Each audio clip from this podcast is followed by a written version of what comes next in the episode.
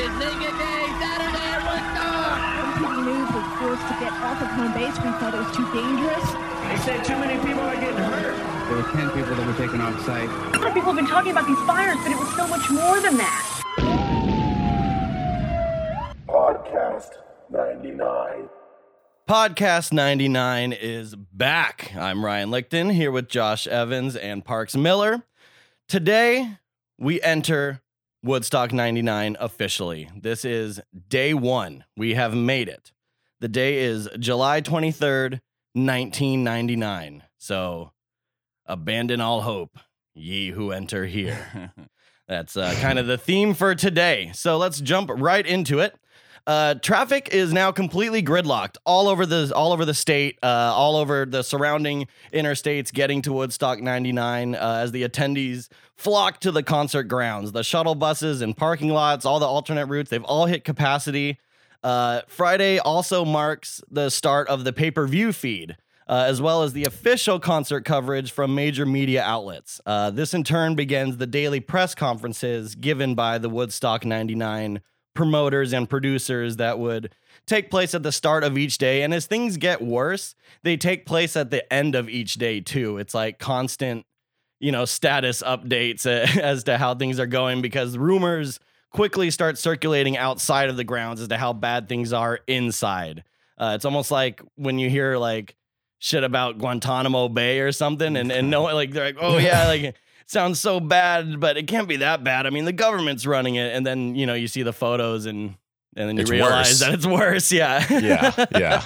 exactly. So, uh, well, at least we get a cold shower today. you're right. yes, yes. Today is is the last day of the fest, the first day of the festival, and the last day of the festival where you can take a clean shower. Uh, and that's only within like the first couple hours because it's gonna all go to shit by the middle of the afternoon.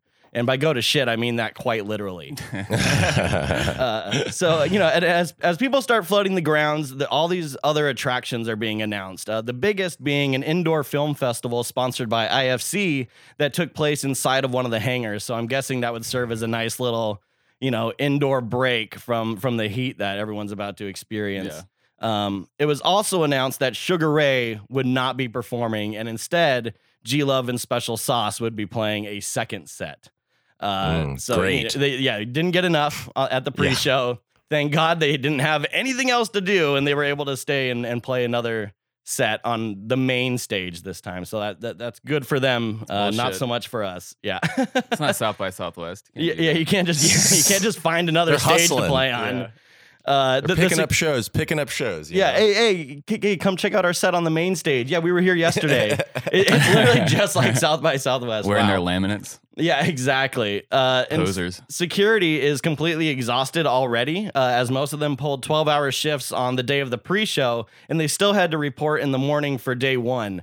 Uh, but day one would prove to be a much different beast than the pre show. Uh, not only were the crowds of people arriving much larger, but they were way rowdier because, you know, everyone that showed up to the pre show to camp out, those are. I guess what you would call the responsible attendees, the ones that are like, no, we'll get there early, Yeah. we'll, we'll get a spot, you know, we'll go enjoy Yeah. string cheese incident and stuff. Like the old heads. day one is like motherfuckers are showing up to see Korn Yeah. now. Yeah. You know what I mean? Like and and the offspring and and they're ready to fuck shit up. Uh also the vendors quickly adjust their prices uh to, you know, match the the hordes that they were experiencing. So, with that being said, without further ado, let's get to the music. For this, I'm gonna go way back in time, if that's okay with you guys. Uh, I'm I'm gonna take it all the way back to May 3rd, 1933. A baby boy was born in Barnwell, South Carolina. This boy would go on to be one of the most charismatic gospel singers in the state of Georgia and the world. Eventually breaking into show business, this boy, now a grown man, entertained audiences around the world and sold millions of records. Overcoming adversity and scandal, tragedy and triumph, this man claimed his place in history. And on July 23rd, 1999, this man took the stage in Rome, New York, and kicked off the Woodstock 99 Music Festival. This man was James Brown, the godfather of soul. Yeah. James Brown. So James Brown. Yeah, but don't get excited because he doesn't come out on stage for at least 20 minutes into his own set. Uh, he has one of the biggest bands of the entire festival. There's two drummers, there's a percussionist, there's multiple keyboard players, full horn section, uh, full backup singer line, and they're all wearing matching dresses. Uh, which I must have been drunk when I was like taking my notes because I was getting really kind of aggro and unfair to them. But I wrote down that their dresses look like Kmart prom dresses. That's probably a little. It's, it's probably a little harsh, That's but uh, Hey, it's worth but their mentioning. dance moves are on point. Okay, Well, the these are little head, the head Professional. knocks. Yeah. Oh no, they got it all down, and and they're doing like a the whole band's doing like a medley of James Brown hits, where the hype man is on stage, just kind of like calling out, like you know him from Sex Machine. Papa's got a brand new bag, and like they're like doing like the medley, going through all of the hits that he's about to come out and play. Uh, and this is you know again ten minutes in now, still no James Brown. The crowd is like waiting for this shit. Uh, I mean, because to have James Brown open, I mean that's a huge act. You know what I mean? yeah, Like, massive. Yeah. but that's what a better way to kick it off Mhm. than with you know something really big right away that's positive not gonna you know no one's gonna blow their load you know and, and wear themselves out during james brown. It's just gonna be like a good time. I would say that's pretty close to like 69. no it definitely Right, has no? 69 vibes. Yeah no for sure. Uh so eventually the hype man brings out a tall blonde woman wearing a red suit who goes on to explain you know uh, that she's here in, in the spirit of 69 and and it's all about you know Janis Joplin who you know she played and and and this is a tribute to her and so she goes on to, to sing a, a Janis Joplin cover and everyone's making a big deal about this woman but who is she? That is the question on everyone's mind I'm assuming. And so I did some digging and it wasn't hard to find out who this was. This was Tomi Rae Brown aka Tomi Rae Hynie. And that was James Brown's life partner and alleged mother of his son, James Brown II. Uh, she started her career as a Janis Joplin impersonator in Las Vegas and then went on to become a backup singer for the James Brown Revue. Uh, as the years went on, Tomi and James formed a deep relationship that uh, resulted in a marriage in 2001. Uh, however, Tomi was already married to a man named Aved Ahmed, uh, who she married in 1997 in order for Ahmed to gain U.S. citizenship. So she's like, I mean, she's touring with one of the biggest acts in the world, and she's still doing weird, sketchy, like marrying people for citizenship scams and like, yeah. You know, I mean, just a, Las Vegas Janis Joplin impersonator. That just says everything about her personality to me that someone would need to know, you know. Uh, and it's it's almost like I have this weird theory that it's like the movie Casino, where like James Brown is the Robert De Niro character, and and Tomi Rae is like the ginger who has this weird guy like uh, Aved Ahmed who's like, no, uh, you know, just marry him. And it'll be fine. And hey, baby, I need you. You, you got to marry me. They're gonna kick me out of the country. And she's like, but I'm on tour with James Brown. He's like, I know, baby. You just got to do this one thing for me. And James Brown has no idea that this shit's going on. That he's being played for a fool. Uh, Ahmed- Ahmed would obviously be the Lester Diamond character of that scenario. Uh, so, two years after marrying Tomi, James discovers that his wife and mother of his child, James II, was already a married woman. Uh, this infuriated the godfather of soul. He took out a full page ad in Variety magazine to announce the annulment of his marriage. Uh, and it's also worth mentioning that his annulment was announced shortly after James had been accused of domestic violence against Tomi. Because, as I said, he was fucking infuriated that she was already married. He's a legend. Legends and people with a lot of power tend to freak out when someone gets one over on them. And, Yeah. uh, Yeah. so yeah, I have no And- doubt that he probably. and know- this is a couple. This Well, is yeah, years he- after he had his uh his little breakdown where you know he was. oh, high on had- God. Yeah. Yeah, yeah, where Yeah. he busted into an office complex. But that was uh, yeah. that was like attributed to the fact that I think his son was like killed in like an automobile accident. So we, yeah, I, mean, I don't. Yeah. So basically, had, what we're he saying had an is, amazing run. He had an amazing run Yeah. uh, throughout the 70s and even into the early 80s. But Yeah, it wasn't in the Jungle are- Groove that in the that was an '80s album, right? uh, no, that album that was in the uh, the early Oh, the 70s. 70 oh, but, okay. um, but yeah, he di- James Brown did end up having a history of domestic violence. Yeah. um, and and that one's pretty well documented. well, it's so- a man's world. This is a man's Yeah. world. Oh, Which I feel like is his, his probably his argument, not mine. No, he's quoted as saying that. On that but it wouldn't be nothing without a woman or a girl. oh well, So- hey, goddamn! You ever The so- hear the that so- uh, the James song's Brown got song? layers to it. James Brown has a really good song, which he does not perform at Woodstock 99 called King Heroin, uh, which I, I recommend Whoa. every everyone listen to. It's pretty dark. Uh, Oh, but anyways, so Tomi goes on to have her marriage to Ahmed annulled in 2004, and that officially puts her back on the market. Now, in, in 2006, when James Brown died, there was a lot of dispute over how his estate would be divided, uh, mostly due to his ex wife, Tomi Rae Brown. Uh, she claimed that because she was his wife and mother of his child, she deserved a wife's portion. But Brown's legal team claimed that because she was already married in 2001, uh, when she married James, that that marriage was invalid. You were already married. You can't marry someone else. You were never actually married legally to James Brown because of that. It, it was their argument. Uh, so then she starts using the child, and they're like, okay, well, we don't even think that that's James's kid. So that you know they had to do DNA tests and, and all that stuff, and uh, also you know some of his roadies said no, James got a vasectomy in the '80s, and he, it Damn. couldn't be his. And I mean, it's just like a big fucking mess. It's almost like uh, Anna Nicole and uh, Howard Stern, right? Because he was trying to claim that that that the that Oh, oh, Howard. Right. Stern. Sorry, yeah, I forgot Yeah. that her lawyer's name was Howard Stern Yeah. as well. Yeah, no, exactly. It's like uh, th- that's my kid. It's like no, it's not. No, we can prove. Yeah. like this is something that we can actually prove. So, Yeah. so basically, and they locked her out of the, of the estate and everything. She tried to go pick up her own things like her clothes and shit, and they wouldn't even let her onto the property after like a lengthy legal battle. She finally. Uh, got her shit, but whether or not she got what she felt she deserved is uh, still to be seen. So- Uh, but So- anyway, yeah. so the set continues now. Now it's time to bring out James Brown. Uh, and you know the amount of time that we just spent talking about his wife. That's like a fraction of the amount of time James Brown was not on stage during his own. right, right. And so uh, before we get to actually James Brown coming out, I do want to point out that bringing this this weird character in is it it does show something about her place in his life because I mean everyone is here to see the legendary James Brown perform and you have this person who is not completely lacking in talent but is I mean you watch the footage and she is not a, a fraction near James Brown's talent. She was a Janis Joplin impersonator. She's doing this like white woman like whoa whoa whoa kind of like this blues thing. And It's it very extra. no it's very extra. It makes no sense. She does like four or five songs. It's it's way too much. And meanwhile, everyone's like, "Damn, James Brown looks different." Yes. that's, not, that's not what I expected him to, to look it's like. It's bizarre it's bizarre for 20 minutes no james anyway i just wanted to say that No, yeah, uh, exactly. So he finally comes out and he's wearing this blue velvet silk shoot like suit, you know, three piece deal, classic James.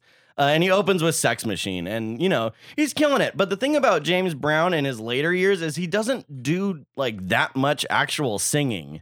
It's just like a lot of like, yeah, yeah, like he says Yeah. yeah like a million times in between songs and during. Like that's the bulk of it. But I mean, you get to see this guy, and and that's really that's really the thing is, is you get to see Yeah. James Brown, and that's more important than hearing him. I think. true Uh, you know, and as the performance goes on, he switches to the keys. He plays keys on a couple songs. Uh, you know, screams yeah a bunch more times. It's good vibes all over. You know, uh, the nudity in the crowd's already started. You can see it, you know, on the on the pay per view feed, and it's already super fucking hot. So the Peace Patrol during the first act already starts spraying the crowd with hoses. Uh, and you know, while this set is enjoyable, it's actually pretty boring.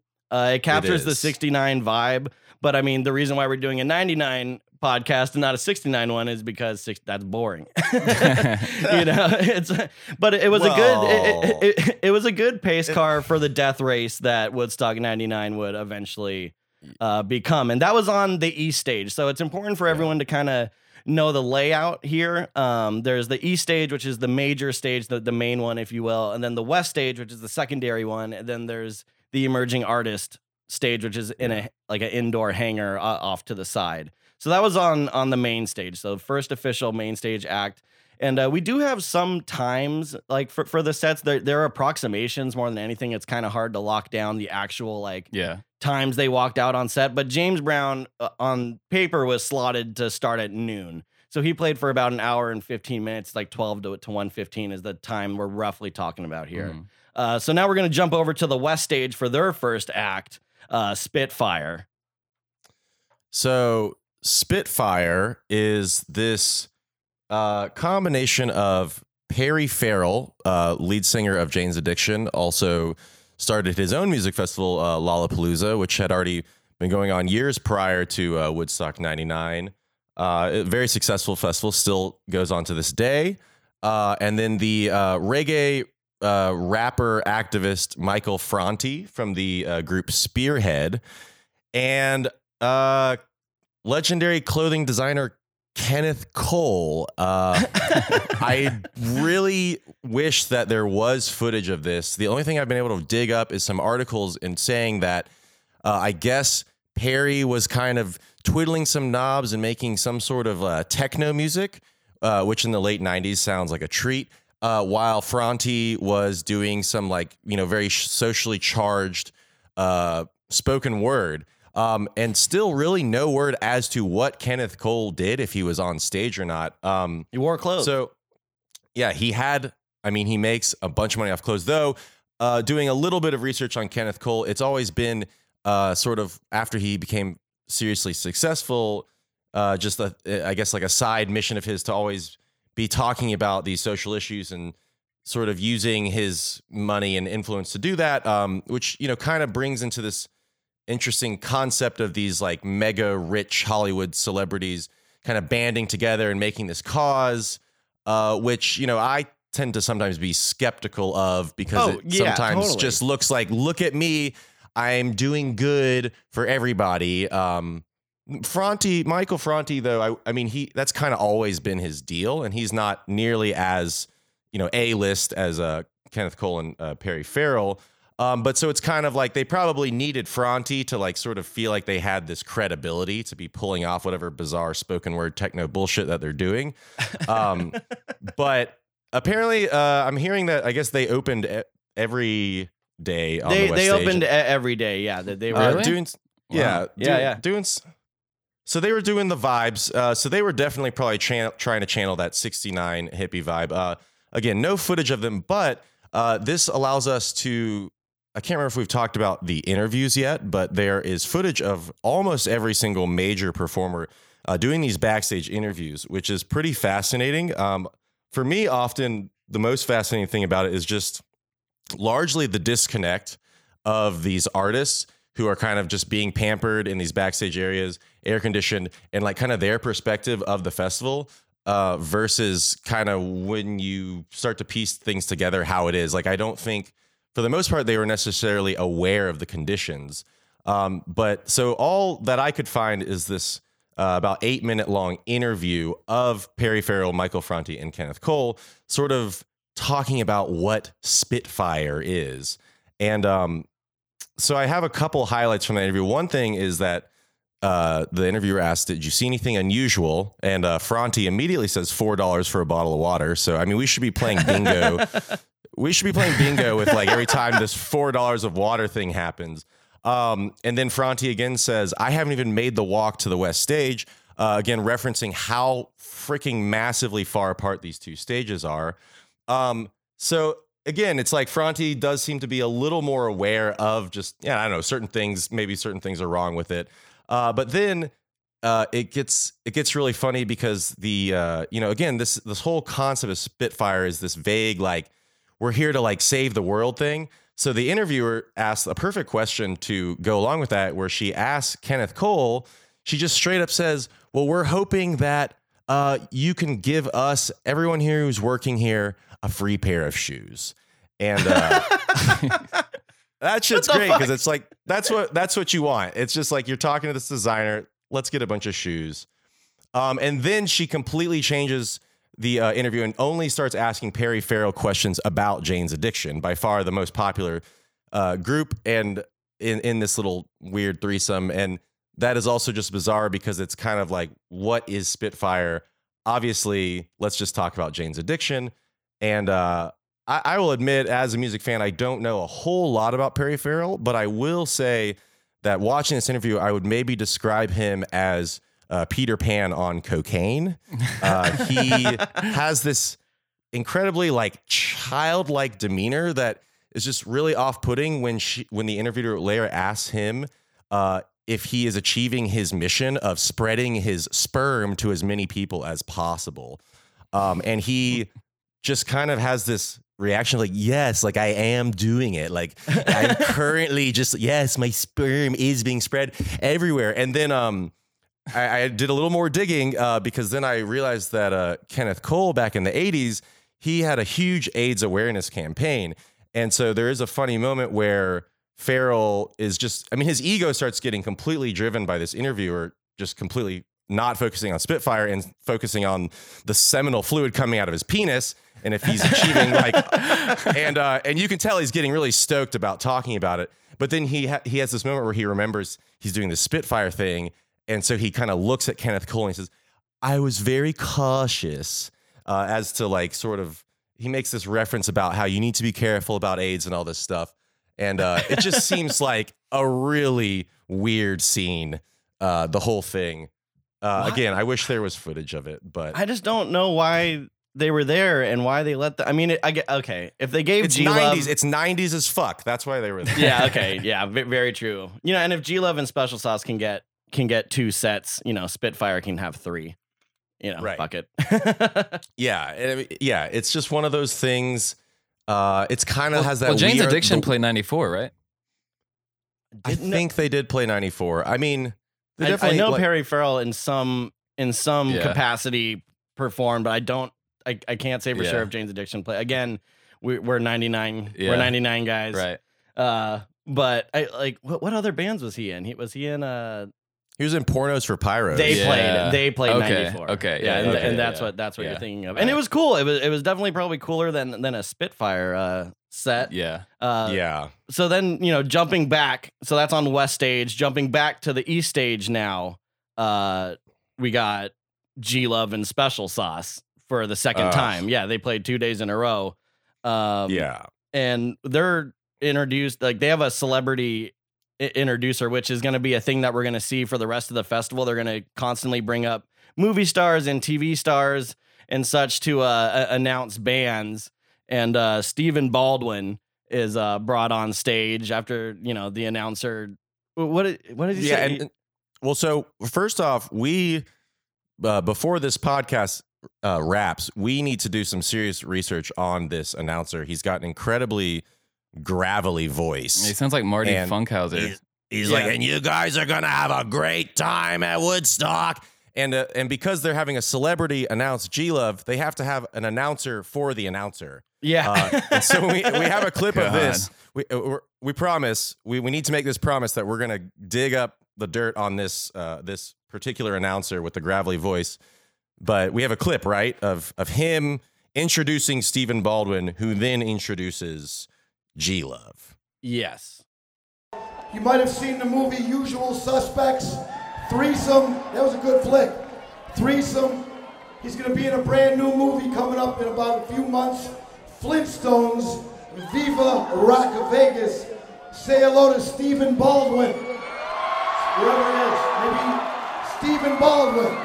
Good looking bastard. Stephen.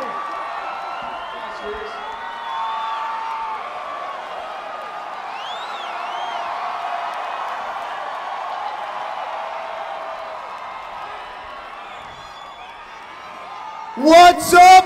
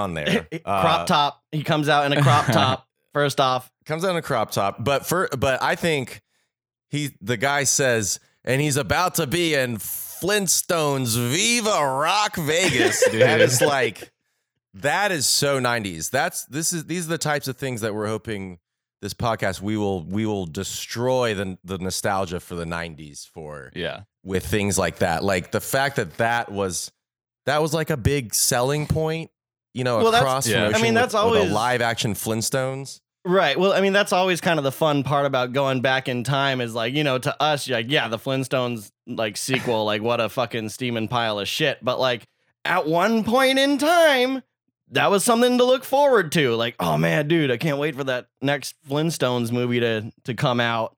Uh, but also the guy that that brings Baldwin out, uh, like as he's bringing him out, screams like, "Fucking, you know, he's a beautiful man!" Like he, he like expresses how attractive he thinks Baldwin is. And then he comes out and he's got bleached hair. He's got some tattoos again, like this crop top thing going on, looking like a roadie for Nine Inch Nails.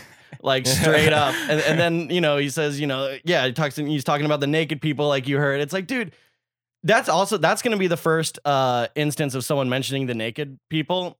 Everyone Yeah, it- it- on stage it keeps after coming. that is, is gonna is oh. gonna Oh. bring it up. But then he pops Yeah. the shirt off. Incessant. he pops the shirt off and he turns around and he like point like it's almost like he like he has these tattoos on his back and it's like almost like he got them that day or something. They're like He's, Grand Theft Auto. off. Yeah, yeah, and he's like, no, they're like Grand Theft Auto tattoos. Like, like it's like okay, now select a left shoulder tattoo. Yeah, now, now select a, a belly tattoo. but maybe he was just in the spirit for Woodstock '99. Man, he was pierced, tatted, and ready to fucking rock, dude.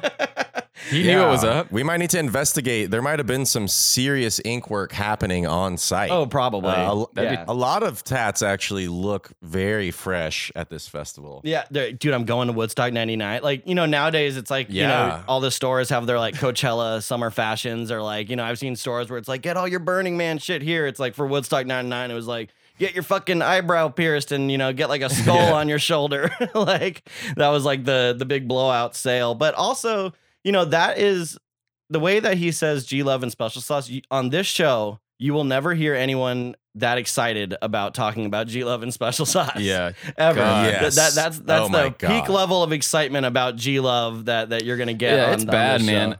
Well, before we, I if- mean, when we were working on his annou- when we were working on like the this episode, uh, remember me and Ryan would get together. We, we tried to watch this set, uh, I think twice, and uh, couldn't do it, man. Couldn't fucking Mm. do it. Twice, It's Yeah. awful. yeah. They had they had to pass it on to me. They you know they said Here, Yeah, we ta- kicked- we take kicked- out the trash. So I, I've actually watched. I, I have watched G Love's performance uh, in its entirety uh, twice Oof, now. bless your heart. Um, and, and I really I, I could not wait for this recording day because I felt like I needed to stick to the Friday bands. And uh, I mean the thought of you know just watching G Love again just it made me want to it made me want to quit this whole this whole project altogether. yeah. I was gonna say something Um, similar it's, to that. It's that bad. Yeah, Baldwin's uh, hyped up introduction of I friggin' love this band. They're gonna friggin' rock or release. I mean, that's that is the high point of excitement for uh, G Love. But uh, this is our podcast, and you're gonna listen to us talk about them because I didn't watch. and then you know they, I they, didn't watch they their did their they did their song twice. "Cold Beverage," which if, to me, I wonder that that that really could have been where the riot started because you know people at that point they're like, you know what, I do need a fucking cold beverage. Like, damn, that sound like Yeah. licking their chops, like in the crowd, like hungry dogs. Like, So oh, I'm gonna yeah. blame it all on G Love. yeah, but you want to say that, but then you look at the crowd and they love it. Oh yeah, Ugh. no, they definitely. G Love is killing it. And here and I have some theories why. So I this is one of those 90s bands that I would be pretty. I mean obviously you know what the Chili Peppers sound like. I'd be pretty surprised if you had actually listened to them before. Um, but what I can gather is that the reason they exist is kind of in that post Red Hot Chili Peppers Sublime even. thing where, of this sort of the, the white boy rap, but you're not actually a rapper. Uh, you're doing it over, you know, like rock and blues and funk, but you're doing this rap thing. And actually, the set opens with this kind of rap about like a rap about rappers, I guess. kind of that, like, just like And you can't understand a big- fucking Big word Daddy he says. Kane, Heavy D, and he, but he has this uh, demeanor, which again is a super '90s thing of like the white guy, uh, sort of dressing like the stereotypical like 70s black pimp.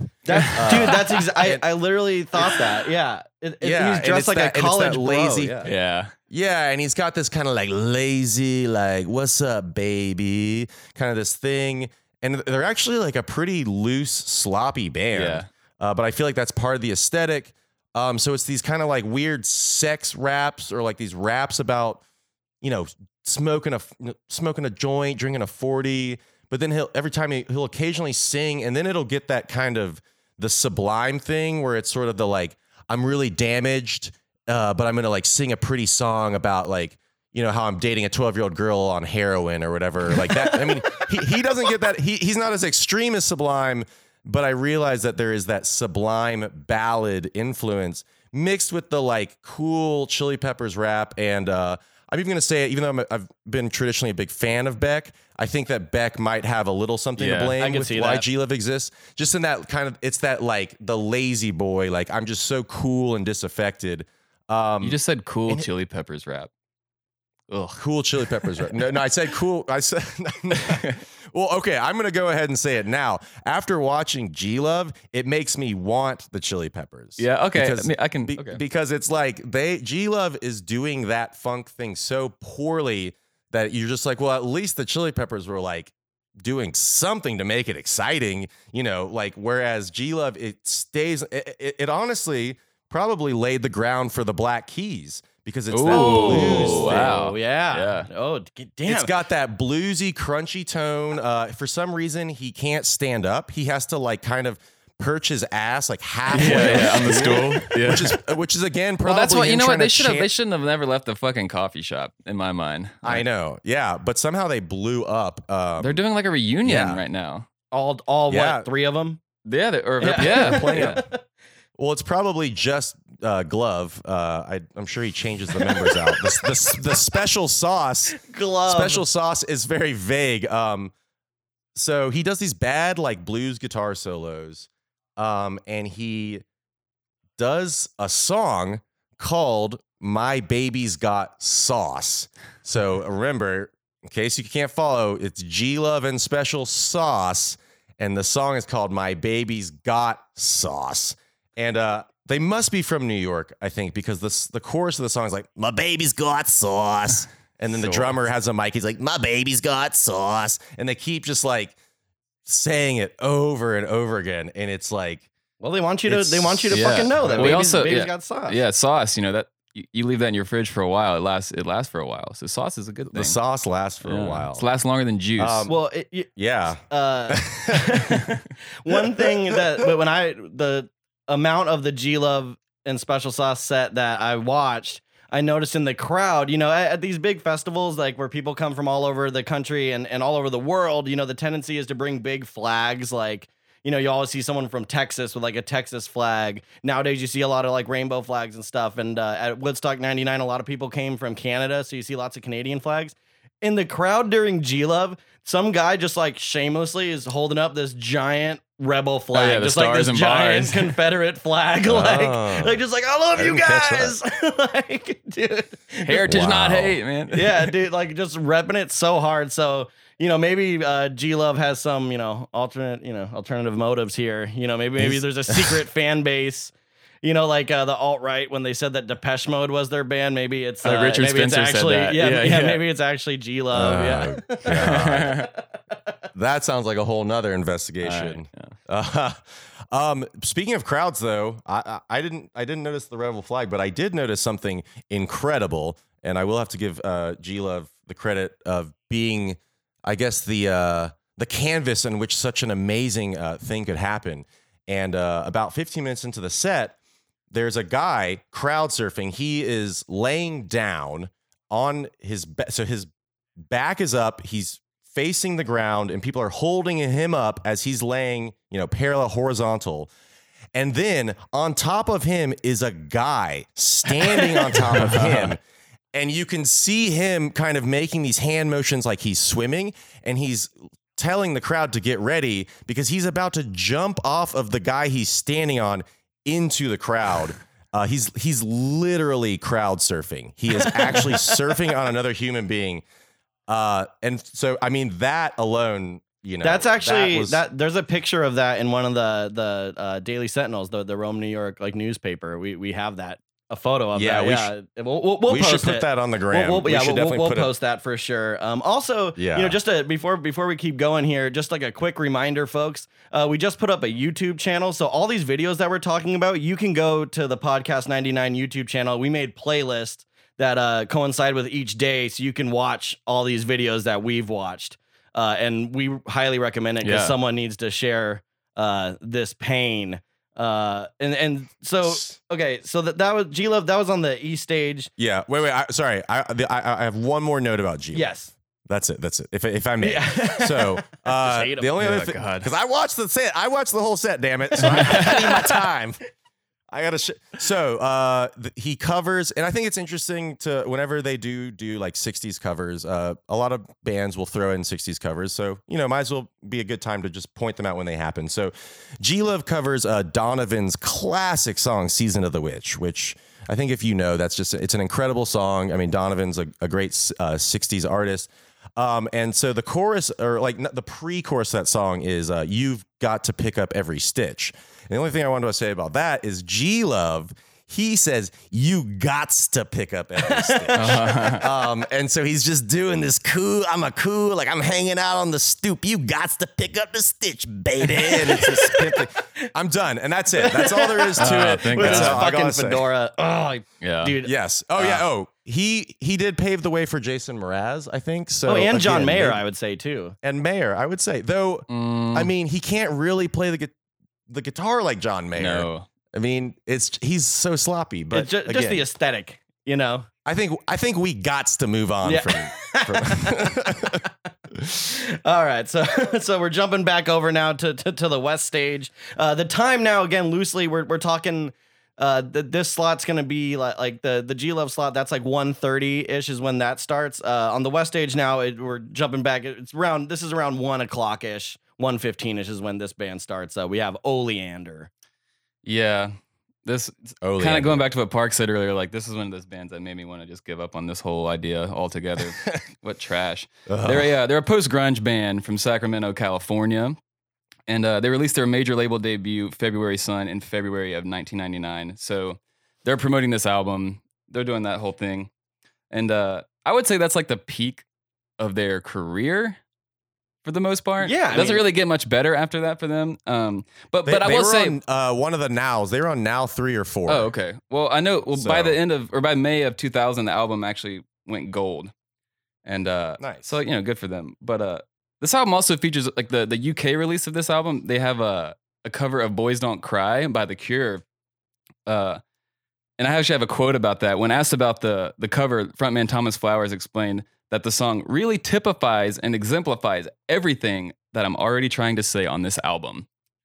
So so so I might as well just use someone Yeah. else's song to do it. and Yeah. they, and they play that during their set. They play a cover of of Boys Don't Cry. Yeah. dur- during Yeah, their they do. actual They set, do. Yeah.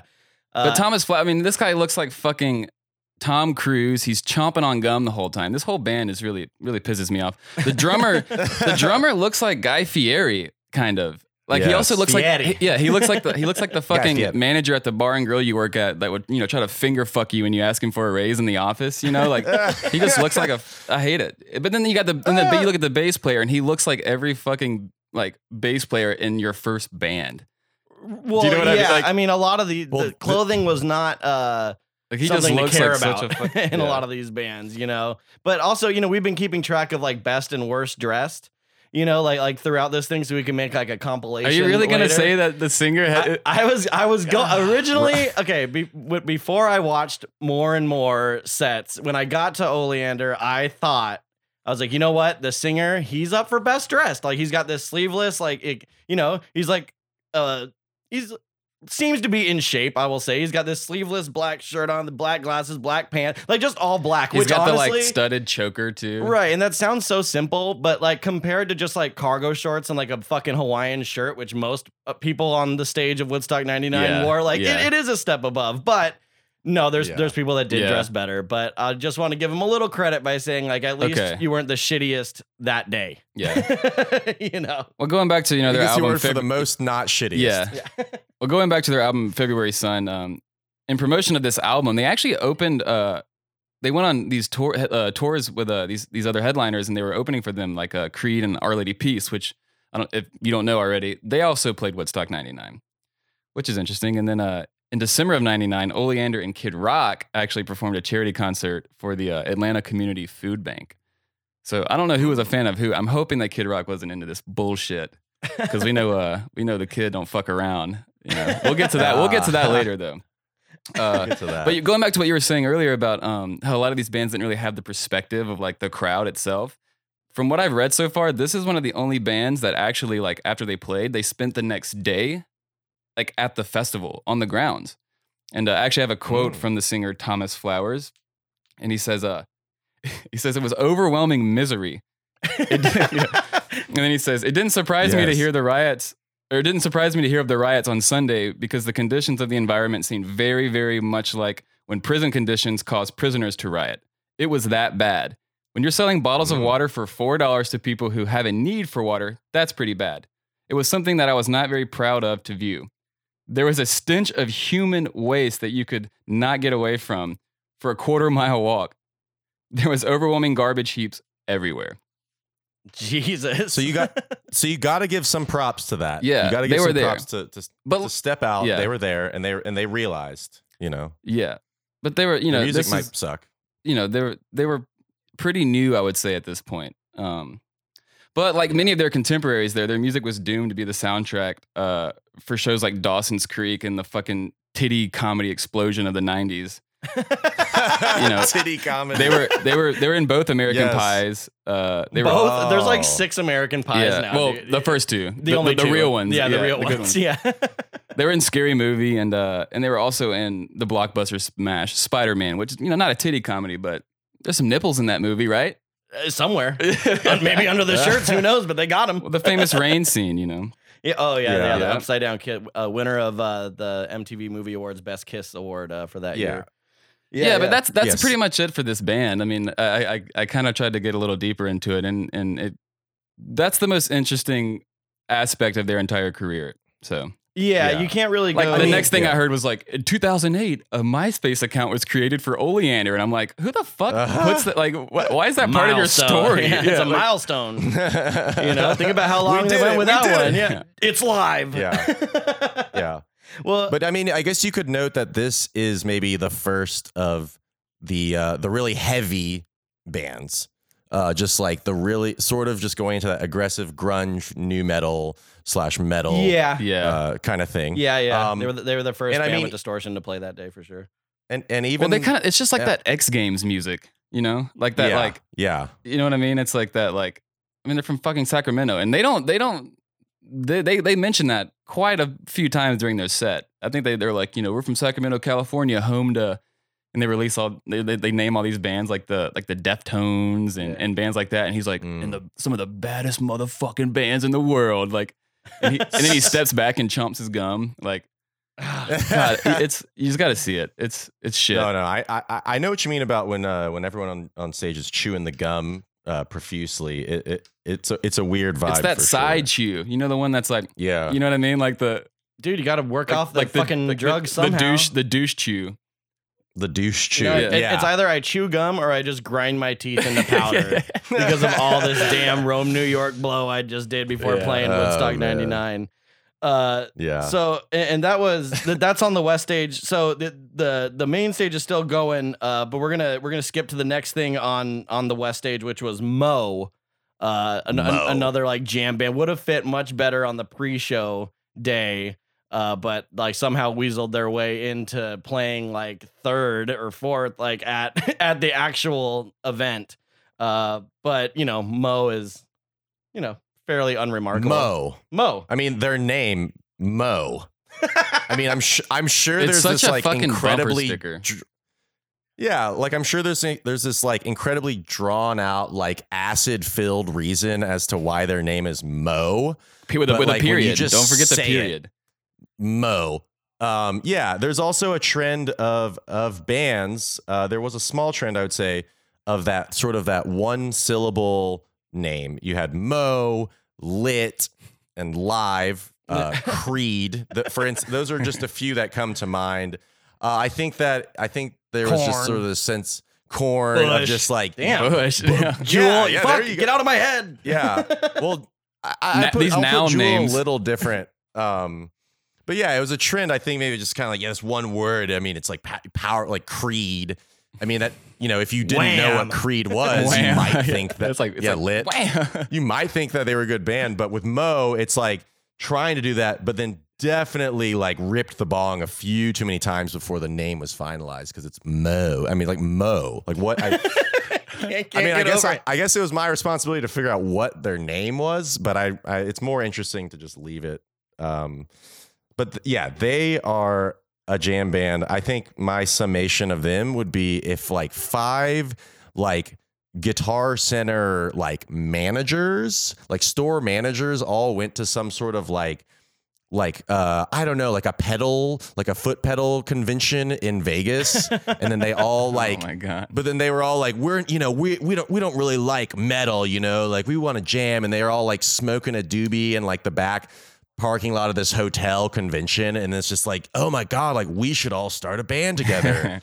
um, and it's just like, yeah, it's like a guitar center. Like they, the, the thing I notice is they have all they all have so many pedals, and so it's just like way different ways to just kind of pepper up and spice up your uh, just generic like white boy jam just Right. jam But solos. they do have know? they do have 69 vibes for sure. There, there- there's a there, Yeah, there's a shimmer yeah. of Woodstock, uh, the, the original Woodstock in them. Um, you know, there's there's also a, a major shimmer of 99 in them because collectively, uh, they're in my running for worst dressed as a whole. Uh, there Yes. there's tons and tons of cargo shorts uh, on stage, bucket hats, t-shirts that are way too big, uh, sandals with with Velcro. I mean, every single thing that you could do to end up on the Woodstock 99 like fashion faux pas. Like Yeah. that's that's what you're getting. But you know, they want to be fucking comfortable. I get it. It's hot, you know, and uh, their music reflects that. No one's really expecting these guys to be like hot, you know, or like to be like sexy rock stars. It's Mo. You know, it's Mo. It's Mo. Yeah.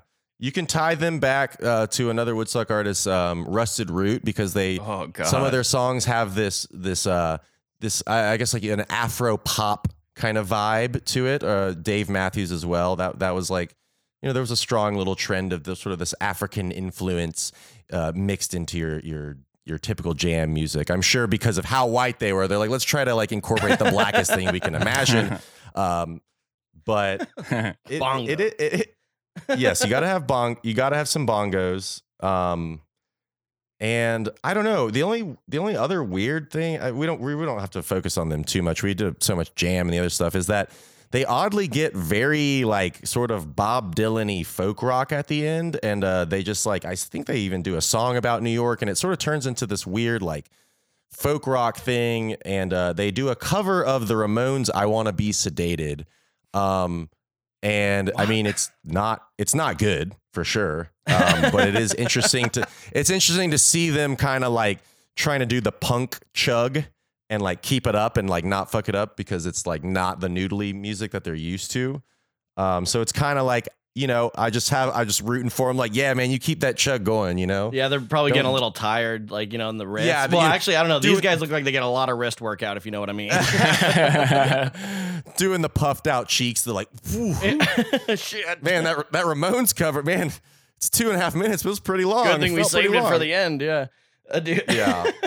Um, and then there was also just like a very tiny uh, Hendrix Star Spangled Banner tribute at the very end, just like kind of like a couple notes. Uh, just again for the history nerds, just anytime there's a reference back, I always like to mention it. right. And there's gonna be But- there's gonna be a few of those. Uh, Yeah, but I don't know. They're just another fucking jam band. yeah, yeah. But you know, just for reference, now keep in mind, like w- one of the things we want to keep stressing to everyone is how fucking hot it is.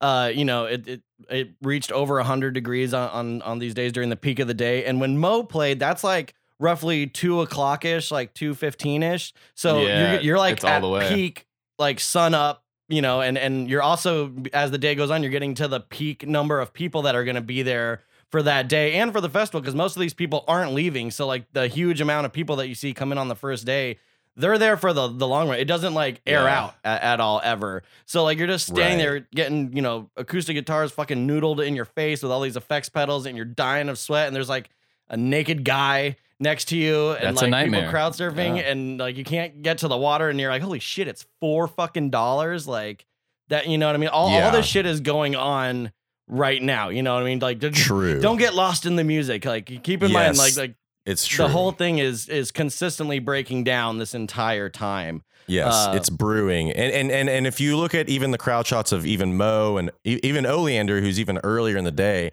uh, you look at the crowd shots, and it's already just, I mean, an ungodly amount of people watching these bands. Uh, so so in that sense, the attendance was a huge success. Um, it was already just starting. to That's be about thing. it. yeah. Yes. Well, we got him here. but it but it's brewing. It's brewing.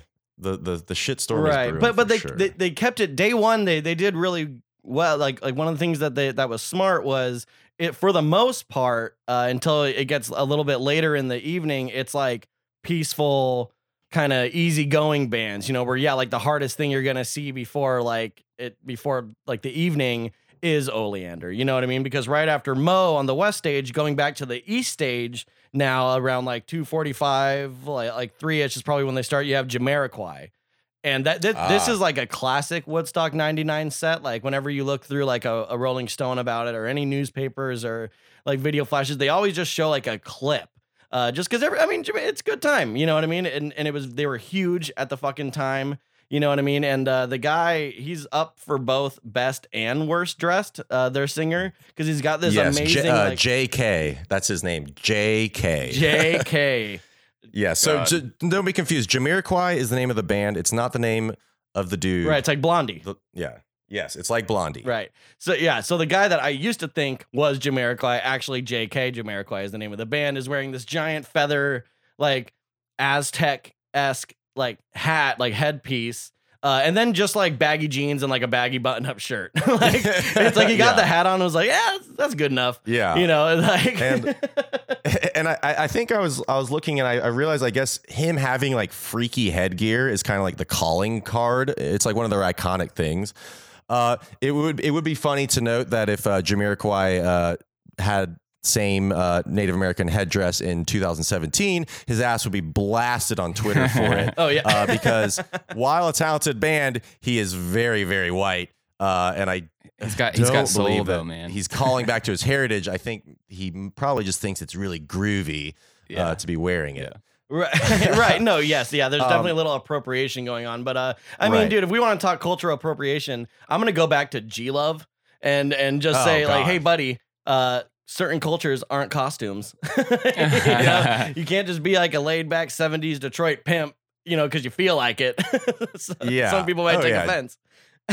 G loves G loves guilty too. Yeah, he's doing some weird limp wristed stuff. Um, but yeah, Jamiroquai. I I will say though that um, so in in watching all these videos, I mean there are there's a scant few that I I do enjoy, and uh, sometimes there will be these weird in betweens where even if it's not necessarily the music I would put on, uh, when because some of the bands are just so terrible, like The Offspring, which we'll get to.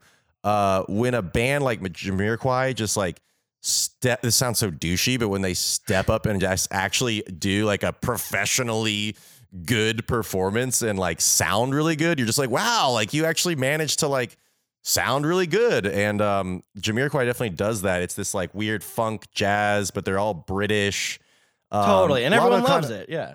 yeah, kind of this acid, uh, loungy stuff. But I will say that the J.K. the singer, uh, he has like an inc- he's like killing it with his vocals live uh, because that's a big thing of Woodstock. Is a lot of uh, the vocalists uh, really ate shit super hard uh, and just like don't sound nearly as good as they do on their studio recordings. And I will give him the credit. I'll give J.K.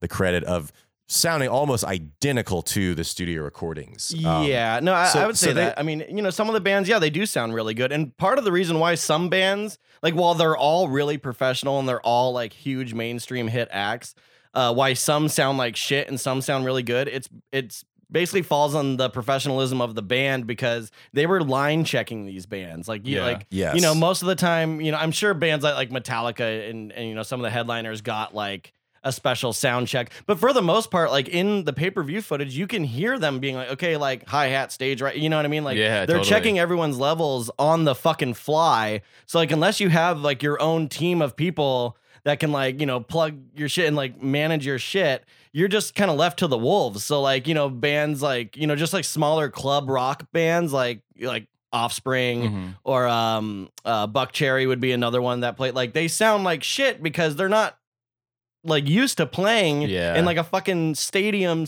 type setting you know what i mean? Like they're used to tiny rock club not tiny but just like clubs you know what i Yeah. mean? And that it doesn't necessarily translate well. Jamiroquai though also he's one of the people that that mentions nudity like, like we said like baldwin was the first to, to mention the nude people. Jamiroquai is definitely one of the bigger ones that that comes shortly after. Uh, he literally opens up a song by saying breasts breasts breasts breasts breasts. Like as he like tramps across the stage just breasts breasts breasts yes.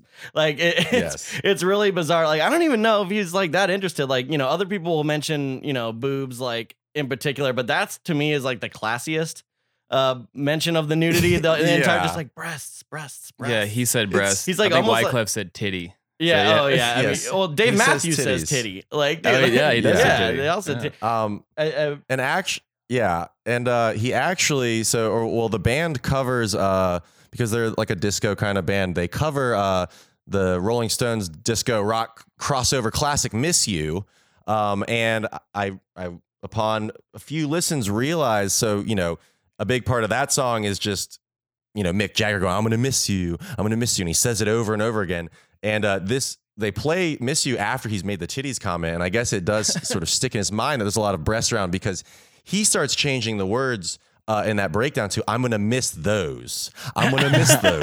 And then at some point he just says it. He says i'm gonna miss those breasts. Uh, and so he like turns the whole it's it's pretty funny. I mean it's super bro bro stuff but i'm, I'm gonna miss those tits. Hey what Um, hey whatever man so, you know it's like i mean not every uh i'm concert sure i'm like sure that. mick jagger you know wasn't disappointed by his cover Yeah. Mick Jagger, I missed tits too. Yeah. uh, so, you know, after Jamiroquai, so that was on the east stage, the main stage. Bouncing back now to the west stage, uh, we have my favorite act uh, of of day one, uh, besides besides Korn, which, which we'll get to much later, but uh, the Umbilical Brothers. Now, the Umbilical Brothers, this is a complete fucking wild card. Like the only act that can you can even compare content wise to them uh, would be like Spitfire, to where it's like you're not a band, like you're not Yeah. doing like a set. Like what the fuck? Like why are you even here? Who invited you? Uh, Umbilical Brothers, it's an Australian comedy duo uh, headed up by Shane Dundas and David Collins. Uh, these guys met at a college party where Collins broke Dundas's nose uh, on accident while just flailing around being like the loud Australian comic genius that I guess he is. Uh, and like a eureka moment, they made quick friends and began writing comedy routines together. Uh, they've done tons of TV, uh, you know, all this shit in Australia. They've released a bunch of specials. Uh, they've been on all the American late night talk shows, all that stuff. And their act is like sound effects. Like they'll do like It's like miming. yeah, it's like Yeah. miming, but they do make sound effects. So it's almost like that guy from like Police Academy and like Spaceballs, Yeah, like yeah, like yeah. beep, boop, boop, boop, Yeah, yeah. like mixed with mimes or like charades. And uh, you know, like they'll do like a kung fu fight. So one guy's just like, Wah, psh, psh, psh," and then the other guy like does a flip. Like, I don't know. It's so bad uh, that the crowd hates it too. Yeah, Uh, and- they're and- not having it. And the footage is funny because their set is is is about like it's right around like 3:30 in the afternoon. It's a 15 minute set. It- it- they're originally billed from 325 to 340. So they're not up there for a long time. Uh if anything they're just getting in the way of stagehands like setting up for the next band. I I don't know why they were fucking invited. Yeah, it's weird. And neither does anyone in the crowd. Like from the first 20 seconds they come out, people start booing, start saying like, "What the fuck is this?" Like, you know, going crazy. And also in the footage it's hilarious cuz there's a woman on top like on her uh you know, who I assume would be like her boyfriend or her friend's shoulders, and she's butt naked. Totally nude. So, just like vagina pressed against the back of your neck on like a hundred degree Mm. day, and and they're like right up front, so you can see all the peace patrol, like security guys, like taking pictures with their disposable cameras. I was like, hey, check that Oh, out. Like, Yeah. Like- well, she thought that she still had a chance to take a shower at that point. Yeah, spray me. Yeah, exactly. Yeah, and and it's only like been a couple hours into the first day, and people are already fucking you know losing it like that. But the, so they're on stage and they open their act by being like, "We brought an original." You know, attendee from from the original Woodstock here, and then the other one comes out acting like he's like using a walker. You know, he's like doing like this really tweaked like old woman impression, and then then they break out into a kung fu fight. And at one point during the set, like clear as day, you hear a guy in the crowd say, "What the fuck is this shit?" yeah, dude. When you showed me that clip the first time, I I, I couldn't lost breathe. it. I It- lost my mind over that. And so, so good. Because we love you guys listening to us, we're gonna play this clip right now. This is the Umbilical Brothers being heckled during their set at Woodstock '99.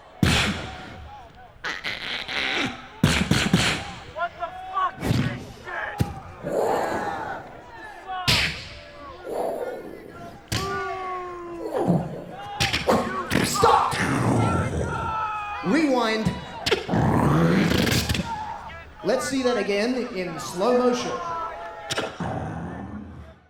Okay, dude. So yes, everyone, like I mentioned earlier, we have a YouTube channel now with playlists for all the days. You can go and see that set. I mean, in that video, it's not even their whole set. Like I said, they did like a 15 minute thing. There's only five minutes uh, of it up there, and I Yeah. can't, you know, I I can't tell if if they got booed off the stage or if it's just like a short video or if they just gave up or, or, or what have you after you know everyone started yelling at them and they got a glimpse of that naked woman on on the guy's shoulders or or what? I'd like to think that they were just completely booed off the stage uh but you know at woodstock 99 things uh rarely go the way you want them to is, uh, is something that that I've learned.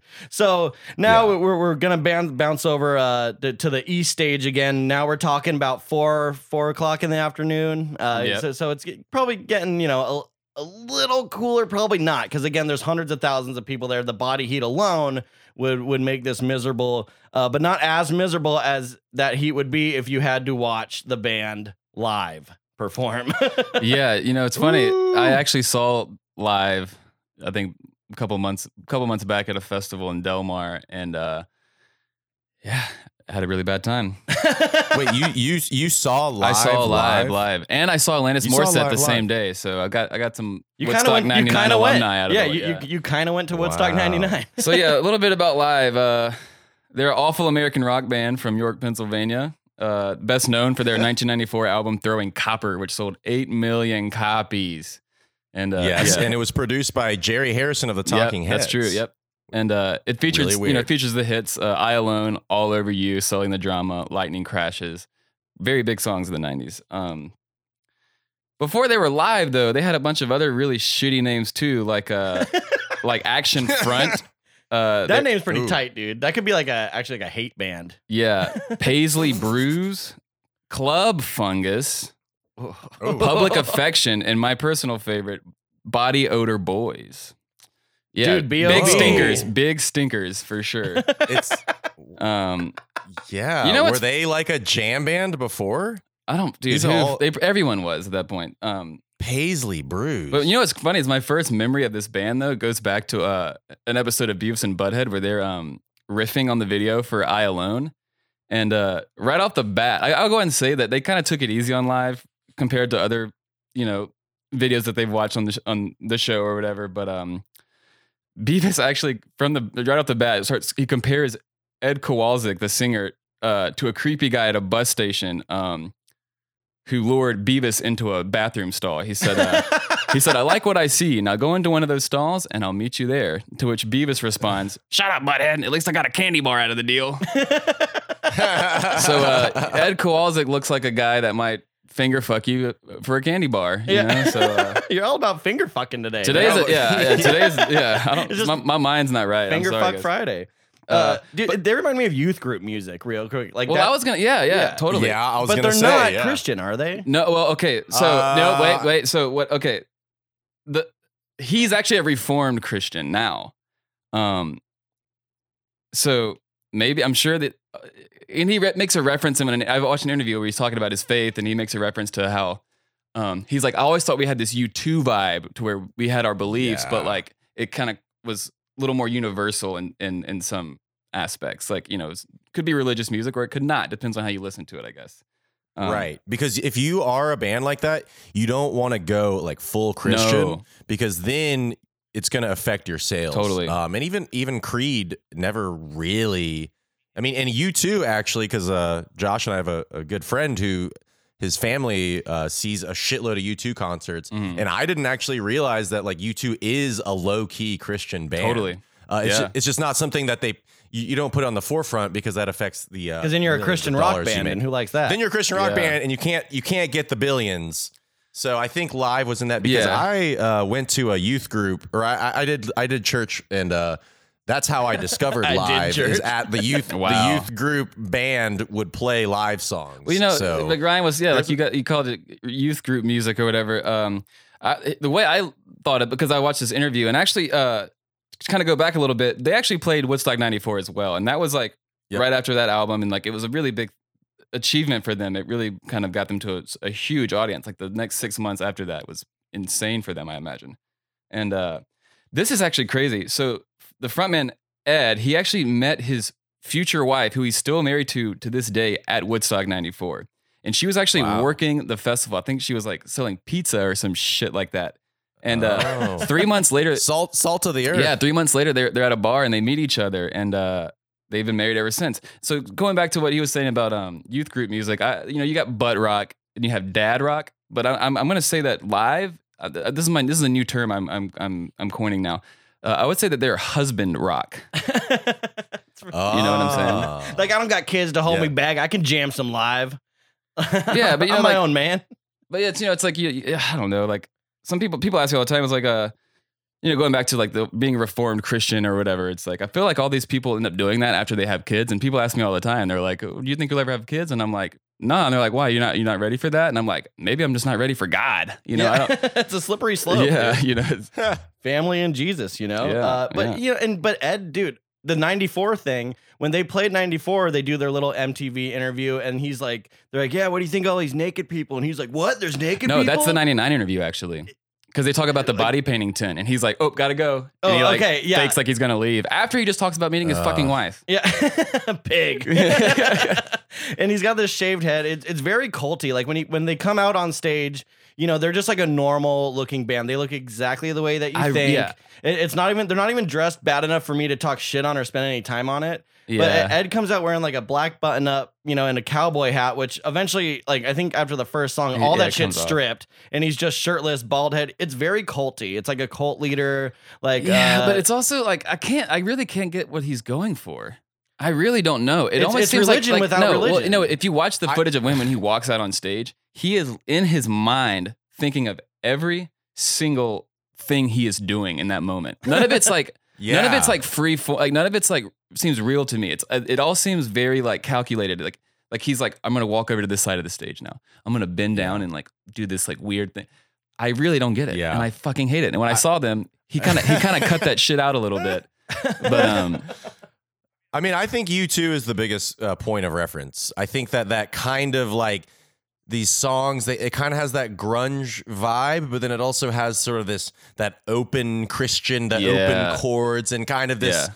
sort of sense of like, you know, what we're talking about is we're talking about universal themes here. You know, we're well, that's the thing is like together he, you know he's millions he's of supposed to- people with our songs. he's supposed to be this fucking lyricist and but like this is what okay so there's people when you're a bad songwriter like like what is it about like like when you okay when you first start writing songs you always talk about the dumbest shit like like walking down the street or like you talk about the sun or the ocean or the you know whatever this Mhm. guy does that on like every single song like every song that he writes like they have like they, they open up with a new song called where fishes go Yeah. What the Yes, fuck? do it. Yeah. and then like the chorus of that song is like I couldn't take it anymore, so I went back to the sea. I'm just like, what the fuck are you talking about?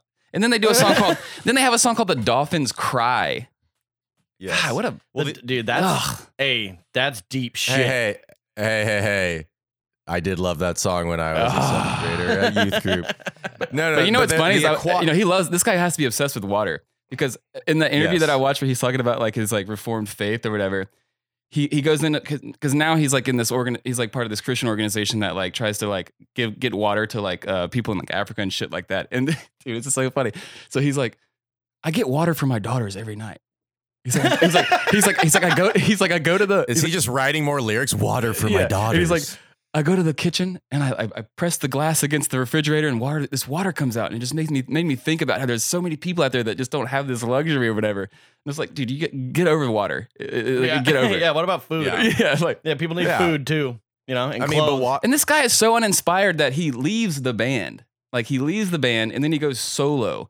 And he his first solo album is called Alive. This guy is out of ideas. Whoa. Yeah, that, that that's a man.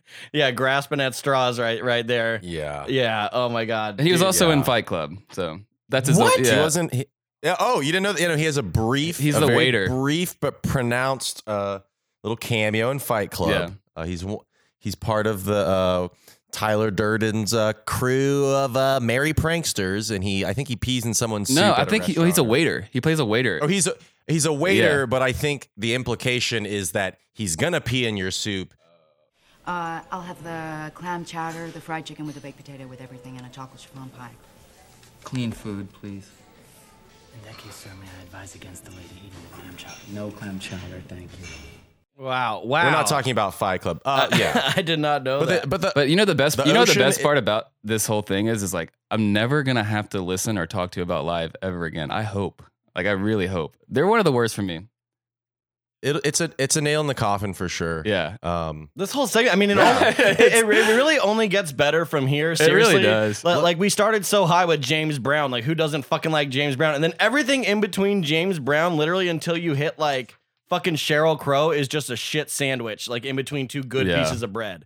Like it's, Uh, it's like, it's- and no, then after that it go gets back good. down. Yeah, it, it, go, it goes. it- well, it's more of a wave, but this is just like you know, it's day one opening shit acts. You know what I mean? Like yeah. uh, essentially, we're. Lo- but again, this is all in red. Like in hindsight, you know what I mean? Like these were the biggest fucking bands of the time, and there are millions of people around the world that love all these fucking bands. You know, for some Yes. reason, we just aren't them. you know, we aren't part of that uh that group.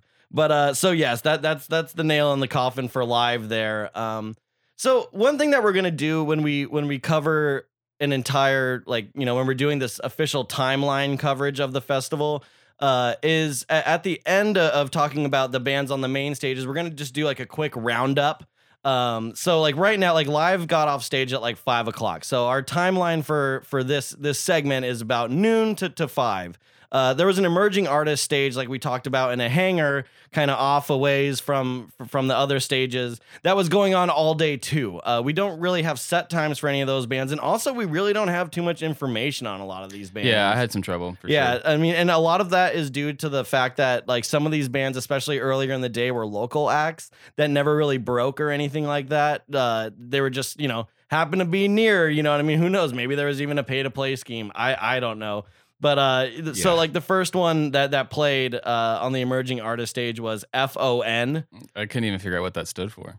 Yeah, so yeah, again, like Yeah. just just lost it in time. Uh, Linda Rutherford and Celtic Fire played. That's exactly uh what you think it is. It's just kind of Yeah. like bluegrassy, kind of Celtic, like Sawdust Festival, Yeah. craft fair music. You know, like dulcimers and fucking fiddles and, and shit like that. Uh, you know, peaceful shit, but no one was there to to see that, like you know, at all. Uh, then we have Sugar Daddy. Uh, did, did we did we find anything about Sugar Daddy? Nah. No, strike. I Yeah. really didn't even care. I, I, I, I didn't even, you know, when you go to the Google search and, and you have like the one, two, three, like all the like the pages. Right. I didn't even go past one. I was like, fuck this. Yeah, if it's not on one, you- Yeah, you're not gonna find like you know something I on mean, Sugar gotta get- Daddy. yeah. We're, we're the only people that are talking about these bands. It's true. Yeah, Yeah, no, no, I don't think anyone's gonna blame us for uh, not being able to like tell you when Sugar Daddy put out their uh, first fucking you know demo. Uh, but but if if you were in Sugar Daddy and for some reason you're listening to this podcast, You're welcome. Uh, you know, contact us at uh, podcast99official at gmail.com. We would love to we would love to do a full episode of you. I'll book you a show. If I'll book you a Yeah, fucking we'll show you a in Los. Angeles, California, Let's baby. do it. Hollywood. You guys are opening up a can of worms you don't even want to fucking deal with. I know, yeah, I know. Yeah, next thing you know, Our it's gonna be- inbox is going to be All right. flooded tomorrow.